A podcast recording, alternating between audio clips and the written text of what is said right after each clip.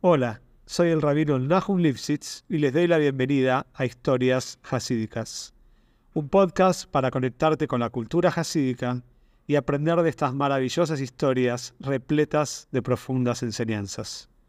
Los aliento a que difundan y compartan este podcast para así poder llegar a más personas alrededor del mundo. Las historias pueden ser escuchadas en Spotify como en otros reproductores, como así también en el canal de YouTube llamado Historias Hasídicas. Este es un proyecto independiente y se sostiene por la generosa ayuda de oyentes como vos. Te invito a que ayudes al proyecto en los links que figuran en la descripción. Muchas gracias por escuchar y espero que lo disfrutes. Esta historia es para Broje y Atzloje de la familia Sued. Hoy vamos a ver el capítulo final de La juventud de Boruch la verdad es que la historia del papá del Alte Rebbe, Boruch, sigue y está en gran parte del de Sefer Asichroinois, el libro de los recuerdos, de las memorias del ramo anterior, del Friedrich Rebbe. Pero hasta acá vamos a hacer una pausa y después, y en las próximas historias van a ser historias separadas. Eh, no va a ser una saga como acostumbramos anteriormente. Vamos a contar un más más que Boruch se acuerda de cuando él era todavía un joven que vivía en la casa con sus padres. Y Boruch cuenta así, que él eh, se acuerda que no muy lejos del río, en la punta de la ciudad donde él vivía, junto con su familia, vivía Abraham Adayag. Abraham Adayag era un el nombre de y era un pescador y toda la gente de la Shune, del barrio, lo conocían como Abremel, el pescador. ¿Y por qué lo llamaban así? Por supuesto, por su trabajo. Y también lo llamaban Abremel el, eh, el bigotudo.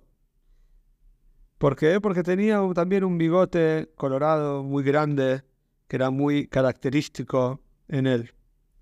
Por supuesto, como dijimos, la parnosa, el sustento de Bremen venía de su trabajo como pescador.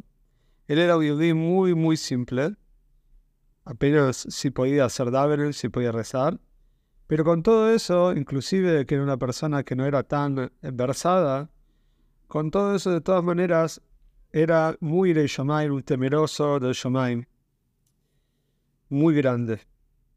Todas las mañanas, Bremen se levantaba, iba al sur, se cuidaba siempre de ir a hacer con Minion, con 10 personas, y después del davening se quedaba en el sur escuchando algún shiur, generalmente de Yankel, es un libro que recopila todas las historias de la Gemore, y después se recluía en alguna puntita del shul para decir Teilim los hijos de Abremel eran Landonim en gente estudiosa, porque Abremel había pagado un buen dinero a Murim, a Mejanjim, a educadores, para que él enseñe a sus hijos. Y por Hashem los hijos habían avanzado en el estudio de Torah. Pero lamentablemente ellos fallecieron en vida todavía de Abremel, y Abremel se quedó como el tutor, se quedó cuidando a sus nietos. Y así fue que crió a los nietos con mucho mesirus, con mucha entrega. Y también, por supuesto, los educó en el camino de Toire y le pagó a diferentes morim y mejanjim para que los nietos sepan estudiar. Abram era una persona que se cuidaba en el cumplimiento de mitzvahs, cada lo que Bejamura. Se cuidaba realmente de la cosa más simple hasta la cosa más estricta. Tanto en cosas que eran entre él y Hashem, y tanto entre cosas entre él y sus compañeros. Particularmente le gustaba mucho dar Chedoke Berjode, le gustaba dar caridad, muchísimo más inclusive de lo que él realmente podía dar. Y se cuenta que la mamá de Boruch tenía un shiur para mujeres que ella lo daba, lo dictaba en, eh, la casa de ella. Y Abram, como dijimos, era una persona tan simple, entonces muchas veces se paraba atrás de la ventana de la casa de Boruch, del lado de afuera, y se quedaba escuchando con muchas ganas el shiur de la mamá de Boruch. Lamentablemente la gente se burlaba de Abram por esto, le decían cómo puede ser de que él está escuchando escondido un shir para mujeres. Pero Abram no tiene ninguna vergüenza, de hecho no hay por qué avergonzarse de esto. Y Boruch, de chiquito, siempre cuando lo veía, tenía mucho rahamim, mucha misericordia de Abram, que se ve que quería avanzar en el estudio, pero que no podía. Por supuesto también le parecía de una grandeza, de una nobleza muy grande, que Abram escuchaba el shiur de la mamá, inclusive de que la gente le hacía chistes y se burlaba de él.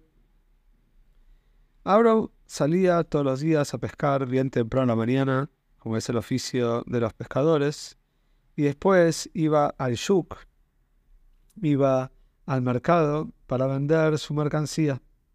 Lo que le quedaba sin vender, normalmente se lo vendía a los vecinos a mitad de precio, e inclusive más si eran vecinos o personas pobres que venían a comprar y él sabía que no podían realmente hacer el esfuerzo de comprar o que estaban haciendo un esfuerzo más grande, entonces solía regalarles la mercadería directamente.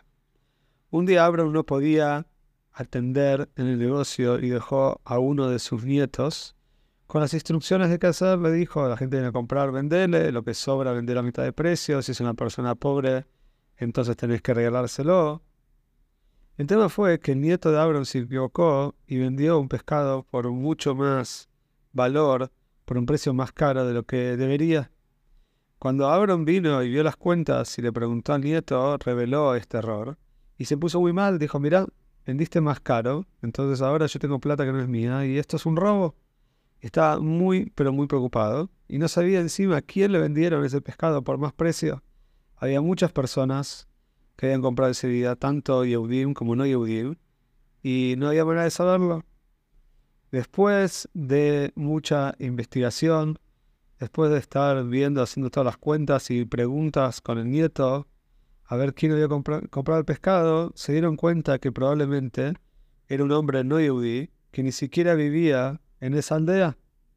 Entonces ahora, ¿cómo iba a hacer Abram para encontrar a esta persona y devolverle el dinero que le había cobrado de más?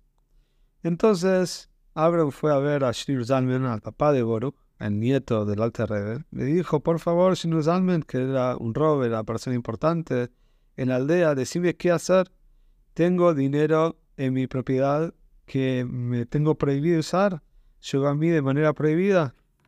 ¿Qué puedo hacer? Entonces Zalman le dijo, mira, haz una cosa, si podés dar el dinero en Tzedakah, darlo en caridad, y listo, vos no vas a tener provecho, y el dinero por lo menos va para una mitzvah. Pero Abraham no se sentía cómodo con esto, sentía que de todas maneras, de alguna manera, estaba haciendo una mitzvah con plata, que no era de él. No estaba cómodo hacer, eh, hacer lo que le dijo Shinur Zalman. Y acá cuenta Boruch al final de esta historia que realmente no sabe qué hizo Abram con el dinero, porque realmente era casi imposible poder eh, rastrear y, entrar en contacto con el hombre que había comprado el pescado. Pero sí se acuerda el sufrimiento de Abram de qué hacer con un dinero que no le correspondía, se sentía totalmente incómodo. Y Boruch se acuerda cómo hablaba con el papá sobre Abram el pescador, y cómo el papá le dijo así, dijo, la gente simple en el pueblo de Amisroel están comparados a las hojas de un viñedo, de una vid. Ellas las hojas son los que protegen a las uvas de que no se arruinen. Las uvas son los talmijas jóvenes, son los grandes estudiosos. Pero hay que saber que la gente simple de Amisroel, ellos son los que protegen a estos estudiosos. Y ahí vemos cómo Boruch se crió en un ambiente de toire, de timimus, de simpleza y de pureza tan pero tan grande. Y después quizás en eh, próximas entregas, entre algún tiempo, podamos ver qué fue la vida de Boruch ya cuando se casó, cómo formó una familia, cómo llegó a conocer al Baal y cómo tuvo a su hijo Shir de Liadi, el famoso Alter